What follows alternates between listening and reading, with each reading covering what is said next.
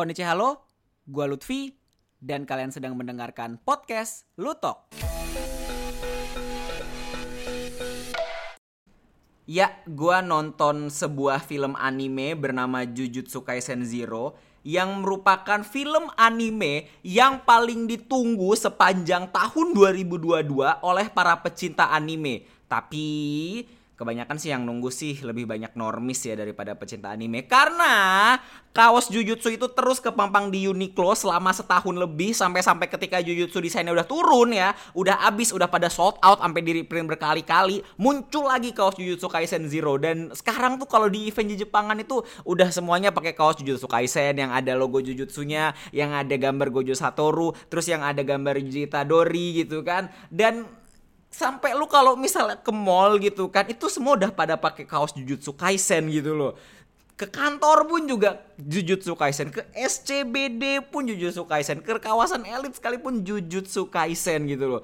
Tapi sebenarnya ya sebenarnya ya ini Jujutsu Kaisen ini anime yang Indonesia banget. Gue tahu sih kenapa orang suka pada Jujutsu Kaisen gitu kan. Karena ya elah ini kan cerita tentang dukun santet ya Tuhan dan ilmu supernatural juga gitu. Itu kan di Indonesia kan udah udah udah udah biasa gitu loh tentang persantetan dan supernatural things like that gitu loh. Tapi mungkin di Jepang sama di negara bule gitu ya kan kayak menganggap wow ternyata cerita tentang dukun santet seintens ini lu di Indonesia ya nonton aja sinetron religi atau sinetron supernatural atau lu cari di YouTube tuh ya yang horor-horor ya yang ustadz-ustadz yang biasa uh, menangani kesurupan-kesurupan gitu kan itu udah sama kayak Jujutsu Kaisen gitu loh. Itu, itu udah sama persis gitu loh.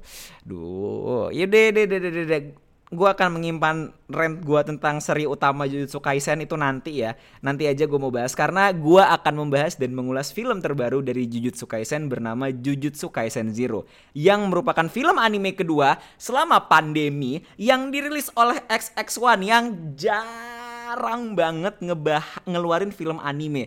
Tapi karena demand dari normis ini tinggi sekali sampai over the roof ya sama kayak Kimetsu. Akhirnya film ini juga dirilis di XX1 yang biasanya ini cuma rilis kalau nggak di CGV, Cinepolis atau Flix atau bioskop independen lainnya. Tapi ini secara keajaiban dan demandnya banyak juga rilis di XX1 Oke oke oke oke oke oke.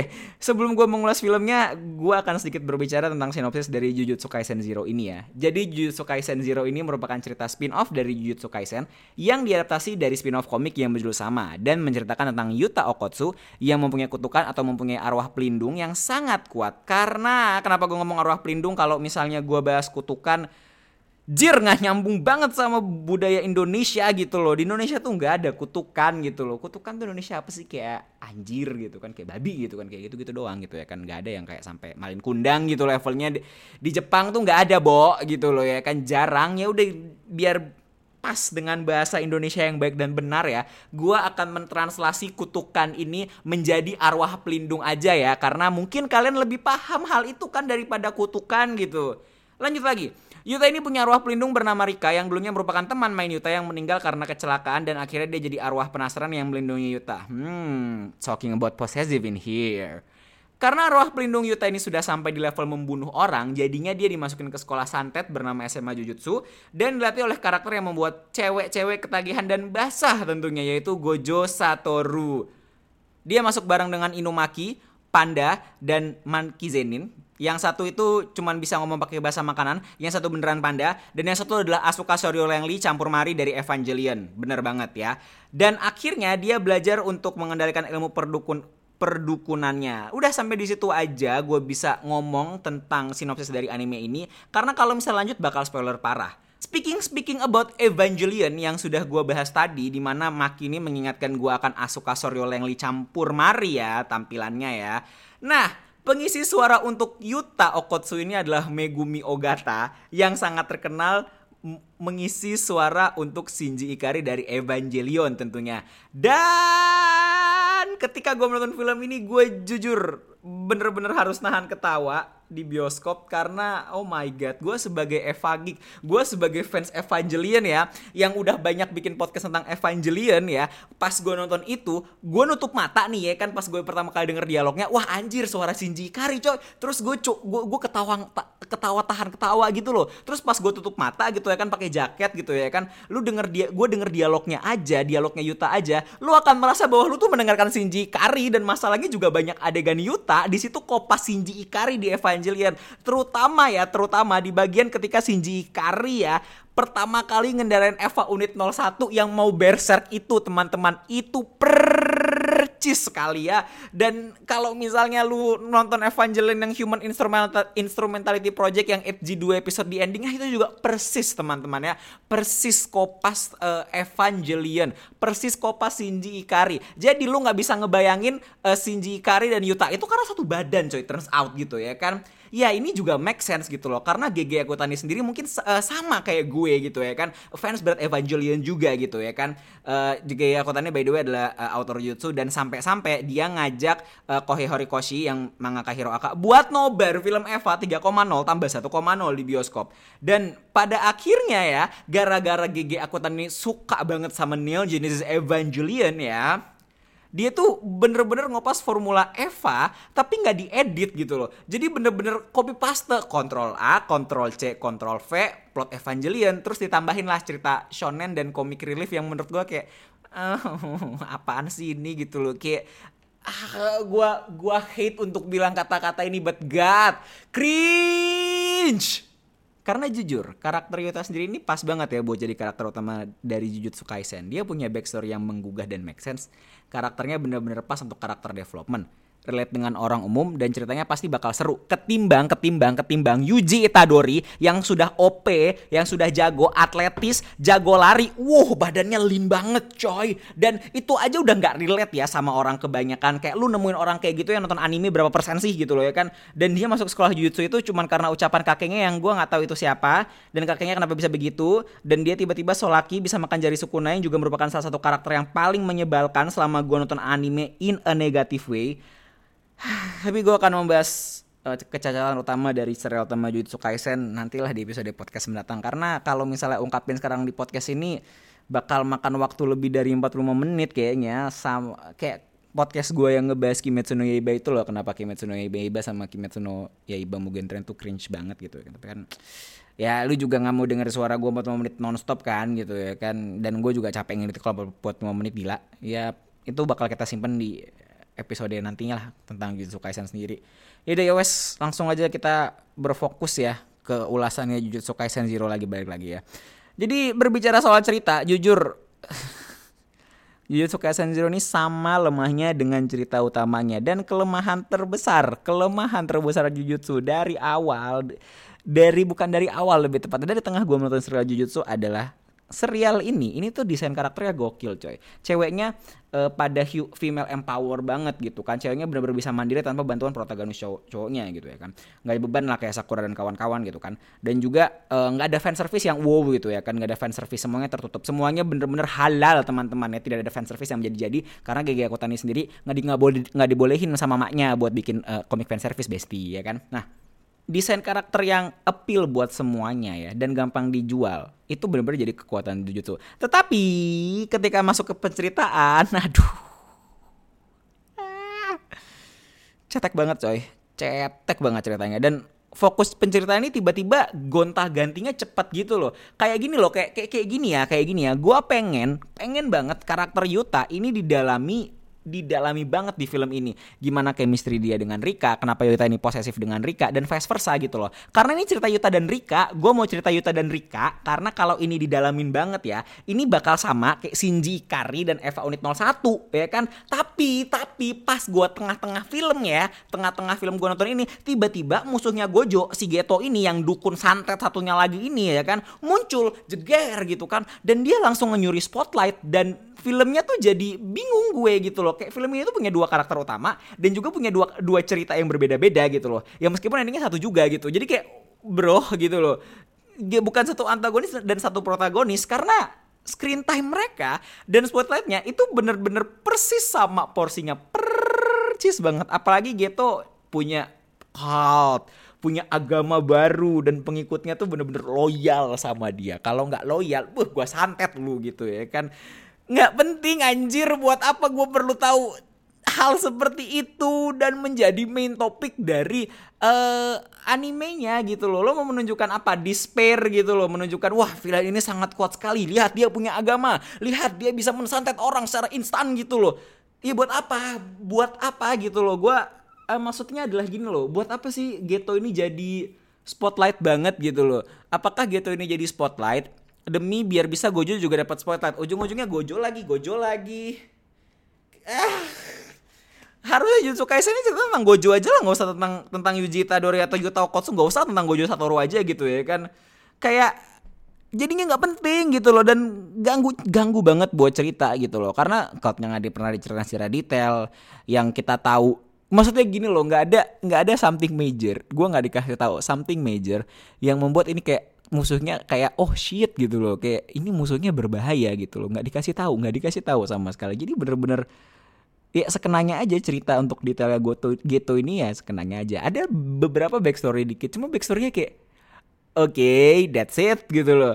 Kayak gue nggak tahu apa-apa tentang Geto kuatnya cuma dari by narasi doang gitu kan. Bahwa dia kuat dan kawan-kawan gitu loh dan di pertarungan dia. Dan dan kalau misal leveling juga ya nggak kuat-kuat banget gitu loh. Gua gua gua gua nonton ini tuh tidak merasakan sense of despair despair banget antagonis ini eh, despair banget si protagonisnya sama antagonisnya bener-bener kayak nggak ada harapan lagi. Sehingga menjadikan Geto ini merupakan salah satu karakter kuat gitu. Nggak ada sama sekali gitu loh. Dan boy lah dia langsung muncul mengambil spotlight gitu loh. Jadi kayak center stage-nya tuh bukan Yuta lagi gitu loh. Padahal Yuta ini kan ceritanya bener-bener potensial ya. Potensial banget loh. Apalagi kalau misalnya Yuta gantiin Yuji Itadori kan bisa banget jadi karakter utama karena lebih make sense gitu loh. Tapi kalau misalnya Yuta jadi gantiin karakter Yuji Itadori, fix Evangelion anjir ini ini bukan Jujutsu Kaisen. Ini Ju, ini jadinya kalau karakternya juga jadi Yuta, itu bakal jadinya Neon Genesis Jujutsu Kaisen ya teman-teman. Oke, lanjut gitu loh lanjut lanjut lanjut lanjut. Balik lagi ke cerita Yuta balik lagi ke cerita dulu dulu dulu oke oke oke ya. Jadi Yuta ini ceritanya bener-bener potensial tapi karena fokusnya gue nggak tahu ke mana jadi pas gue kelar nonton film ini kayak gue pengen emosional gitu ya kan. Tapi jadi hampir nahan ngakak gitu karena ininya kayak ya elah aduh kenapa endingnya tuh gue tahu gitu dan ketebak gitu loh. Gue tidak merasakan sense of emotional belonging in here. Karena gue nggak tahu sejauh mana relationship Yuta sama Rika. Maksudnya gini loh setelah Rika ditabrak terus jadi arwah pelindungnya Yuta gitu ya kan nggak dikasih tahu ini kayak gimana relationshipnya. Cuma relationshipnya aku tidak mau Yutaku pergi ah, aku tidak mau Yutaku pergi. Tapi kenapa kenapa? Give me chemistry sehingga gue bisa berempati dengan karakternya gitu loh ya kan. Terus tiba-tiba uh, udah nggak ada chemistry kayak gitu antara nggak ada chemistry antara Yuta sama Rika tiba-tiba oke okay lah eh, pindah jadi chemistry Yuta dengan teman-temannya gitu ya kan. Dan tiba-tiba uh, dia yang jadi Shinji Ikari mentok ketemu temen-temennya terus berubah terus beberapa tahun dia dilatih sama temen-temennya berubah coy jadi protagonis shonen yang seperti kita nantikan untuk menggantikan Yuji Itadori. Anjir Shinji Ikari aja ya itu butuh beberapa film loh ya biar dia bisa nerima dirinya sendiri. Kayak anjir itu banyak yang di fast forward tahu scene-nya. Jadi gue gini gimana gue bisa berempati dengan karakternya? Karena ceritanya di fast forward gitu loh ya kan? Demi mungkin ini demi durasi atau mungkin mungkin original kontennya memang sependek ini. Dan memang benar bahwa Jujutsu Kaisen Zero ini cuma punya 4 chapter baby. Dan lu tahu apa yang sama? 4 chapter langsung dijadiin komik eh di, dari 4 chapter komik jadiin film. Tahu kan apa yang sama? Yes Kimetsu no Yaiba Mugen Train baby. Hah. Hah. jadi nggak ada pendalaman karakter karena lu cuman empat empat chapter komik di, dijadiin sebuah film. Film dua jam. How? Bagaimana bisa gitu loh? Maksudnya kayak buat apa gitu loh? Lu menjadikan empat chapter cerita yang udah diadaptasi gitu kan? Dan lebih parahnya lagi ini adaptasinya juga kok bener-bener kopas gak diedit gitu loh nggak ada extended version. Gue bener-bener sama kayak Kimetsu anjir. Kimetsu Mugen Train juga sama loh. Kayak ini Kimetsu Kimetsu Mugen Train itu chapternya cuma 4 sampai lima biji gitu kan chapternya. Terus ceritanya bener-bener dikopas tidak ada memberikan sense baru gitu loh. Kayak up, lu lu Jujutsu Kaisen Zero nih bisa lah kayak ngasih uh, pendalaman karakter yang lebih deep gitu loh. Tapi center stage karakternya tuh pindah-pindah. Jadi kayak lu banyak yang harus diceritakan gitu loh ya kan. Sehingga gue pengen dapat semua spotlight gitu loh. Nggak usah gitu loh. Lu cuman gini-gini. Jujutsu Zero ini bakal lebih bagus kalau misalnya cuma nyeritain Rika sama Yuta. Udah, udah gue coba butuh cerita Yuta sama Rika karena itu main utamanya. Gue pengen tahu Resan Dietre Yuta tuh bisa kayak gitu kenapa dengan Rika. Bukan masalah kayak tiba-tiba dia gara-gara temennya bisa move on, coy. Nggak gitu. That's how that's not how the world works, baby gitu loh. Maksudnya nggak nggak bisa secepat itu. Ya udahlah ya.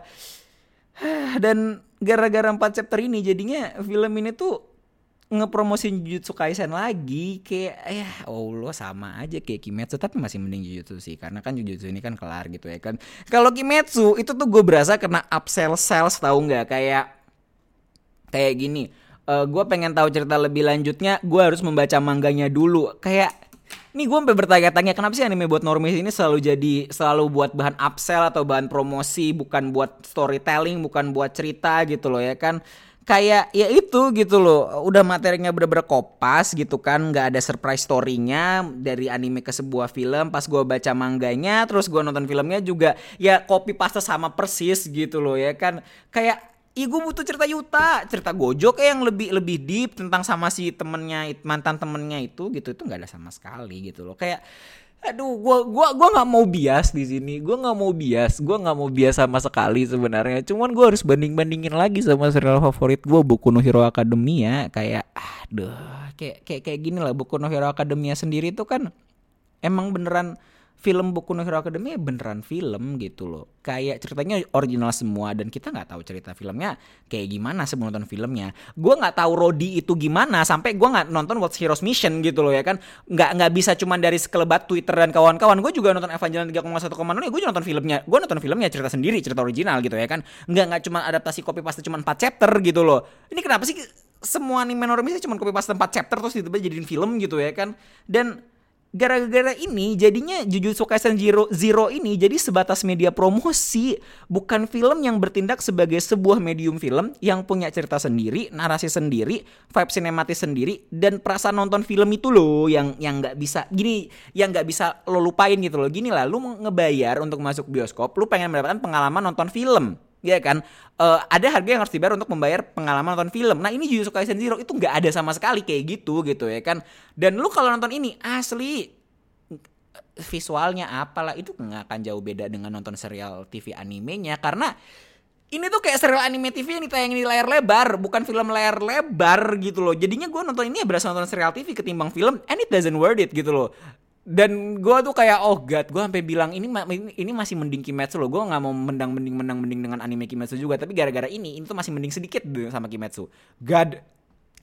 Seperti yang gue bilang di episode sebelumnya ya otak si itu bagus karena dia bisa menyampaikan ceritanya dengan dan hanya dengan di medium anime. Jadi dia bisa memaksimalkan medium anime ini secara maksimal banget ini juga terjadi di Hero Aka, di mana filmnya ini benar-benar bisa memaksimalkan medium film dan memberikan pengalaman sinematis yang gak ada di serial TV-nya sekalipun, ya kan?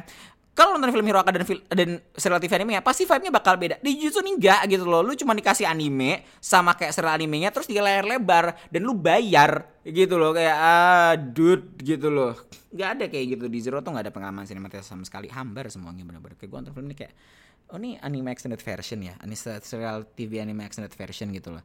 Ya itu juga pengaruh di visual juga. Nothing wow nothing fantastic. Ya kayak lu ngeliat anime jutsu gimana sih? Ya udah kayak gitu percis. Nggak ada kamera works yang bener-bener wah at, wah atau adu skill animator. Nggak ada nggak ada. Itu persis kayak serial anime yang nggak ada bedanya gitu loh. Nothing major and interesting gitu loh. Asli ya asli asli banget asli gue nonton gue nonton film ini ya ini tuh bingung sebenarnya. Karena karena gue bingung ceritanya ini mau dibawa ke mana gitu loh. Kayak sayang sayang banget coy. Karakterisnya bagus banget tapi nggak sebanding dengan ceritanya gitu loh. Ceritanya tuh bener-bener pengen force to be emotional gitu loh. Kayak I want to feel tapi nggak bisa nggak nggak bisa storytellingnya nggak ada sama sekali. Ya karena mungkin materi mangganya juga biasa aja gitu loh. Nggak ada sesuatu yang bener-bener wah gitu loh. Dan mungkin gara-gara materi mangganya cuma 4 chapter doang gitu loh. Lo nggak bisa bercerita banyak dengan 4 chapter malah tong-tong gitu kayak visualnya juga hampir sama persis dengan di serial animenya. Terus juga pusat penceritaannya ganti-ganti cepet banget gitu loh. Dan nggak ada tambahan cerita, nggak ada tambahan cerita sama sekali gitu. Loh. Ada ada ada ada ada pun cuma sedikit-sedikit gitu nggak banyak kayak apa ya ini Jujutsu Kaisen Zero ini tuh kayak copy paste formula ya kan copy paste yang udah ada tapi nggak diedit gitu loh jadi bener-bener copy paste banget dan Jujutsu Zero ini tuh semakin menguatkan kelemahan Jujutsu yang sama sekali tidak pandai bercerita dan pendalaman karakternya kurang emosional dan dalam mungkin mungkin ada beberapa momen di karakter Jujutsu yang bisa kita relate. Even Kakashi sekalipun kita bisa relate kan. Kakashi Naruto I mean. Tapi tapi tapi gue mau nanya deh sama pendengar gue ini ini gue jujur, ini gue jujur, ini gue jujur, ini gue jujur, ini gue jujur banget. Siapa sih di belahan dunia ini yang bisa relate sama Gojo Satoru dan gitu gitu yang yang jahat karena dia jahat gitu loh. Siapa sih di dunia ini bisa relate sama Gojo Satoru? Wah anjir Gojo Satoru itu gue banget gitu loh. Siapa? Gak siapa sih di dunia yang merasa yang merasa dirinya tuh kayak Gojo Satoru siapa ya Tuhanku siapa gue masih bertanya-tanya sama hal itu tentang hal itu sampai sekarang kenapa orang suka Gojo Satoru oh. nggak ada gitu loh terus juga gitu juga dia jahat karena dia jahat gitu loh kayak kenapa sih gue tuh hampir bertanya-tanya gitu kenapa sih Kenapa sih antagonis Jujutsu ini rata-rata alasannya jahat karena dia jahat, baik karena dia baik gitu loh. Nggak ada backstory-nya gitu loh. Atau backstory-nya kayak ya udah gitu doang gitu loh. I hitam putih semua gitu loh. Nggak ada yang abu-abu banget gitu loh. Kayak buat apa gitu loh. Kayak kayak ini level fantasinya tuh udah sama kayak Kimetsu anjir sama persis loh kayak gila ya pantasan itu dua anime itu. Dua anime itu gampang dicerna ya dan gampang dinikmati pecinta non anime karena ceritanya terlalu gampang dicerna kayak lu minum air putih. Kayak gue bingung loh anime ini mau ceritain apa sih? Apa siapa gitu loh. Dan mau ceritain siapanya tuh nggak bisa juga karena fokusnya tuh bingung gue gue bingung ini fokus ceritanya mau ke siapa? Gue gue berharap karena film ini film spin off gue berharap porsi Yuta sama Rika tuh lebih banyak relationship mereka lebih banyak. Nggak cuma sekedar dia tabrak lari terus juga udah terus dia jadi arwah arwah pelindungnya Yuta arwah pelindungnya jadi arwah pelindungnya jadi Yuta terus udah gitu loh. Nggak ada cerita yang lain gitu. Gue mau gue mau cerita Yuta sama Rika. Gue nggak peduli sama karakter yang lain. Gue cuma peduli sama Yuta dan Rika dan mereka nggak ngasih itu gitu loh. Itu yang penting itu itu yang itu yang membuat spin off jadi sebuah spin off gitu loh. Itu cerita itu nggak ada sama sekali. I want to feel bro. I want to I want to really really feel I want to freaking feel. Tapi nggak ada nggak ada sama sekali. Fokusnya langsung pindah ke Gojo lagi. Kenapa Gojo menghancurkan anime lagi? Ah. Heran gue sama Jujutsu Kaisen ini. Ini kayak Jujutsu tuh kayak Evangelion nyampur Naruto gitu loh. Dan hasilnya jadinya nggak nyambung gitu. Aneh banget coy. Kayak imagine Evangelion yang se-edgy itu dan sedark itu campur Naruto. Nggak ada nyambung nyambungnya terus yang terjadi di Jutsu gitu loh. Kan dua yang dua genre tadi kan beda jauh banget coy. Ih, Evangelion sama Naruto digabung ya. Nggak bisa lah susah gila lu ya kan. Lu harus berjenius dan harus harus bener-bener mabok parah. Lu harus bener-bener fly banget coy untuk bisa dapetin formula yang pas kayak gitu gitu loh. Ada eh sengganya sengganya sengganya ya. Lagu penutupnya yang Jujutsu Kaisen Zero ini King Nu Ichizu asik banget loh. Asik banget riffnya asik drumnya asik. Wah gue denger pertama kali asik banget nih kan kayak lagu wah kapan lagi nih lagu anime temanya uh, surf rock gitu. Wait wait wait wait wait bentar bentar bentar bentar bentar. Ichizu kan bukannya kopas riff gitarnya Arctic Monkeys. Coba gue denger lagi. Anjir lah. Ini kopas lagu Arctic Monkeys yang Brian Storm? Hah? Aduh ini anime kopasnya nggak ngira-ngira ya? Terima kasih telah mendengarkan podcast Lutok. Follow atau subscribe podcast ini di platform podcast favoritmu. Jangan lupa juga untuk follow Instagram Lutfiworks di @lutfiworks underscore 95, Twitter di @lutfikentweet, dan jangan lupa buat like FB-nya yang namanya Lutfiworks. Gue Lutfi, sampai bertemu di episode podcast berikutnya. Plus Ultra, sayo dadah!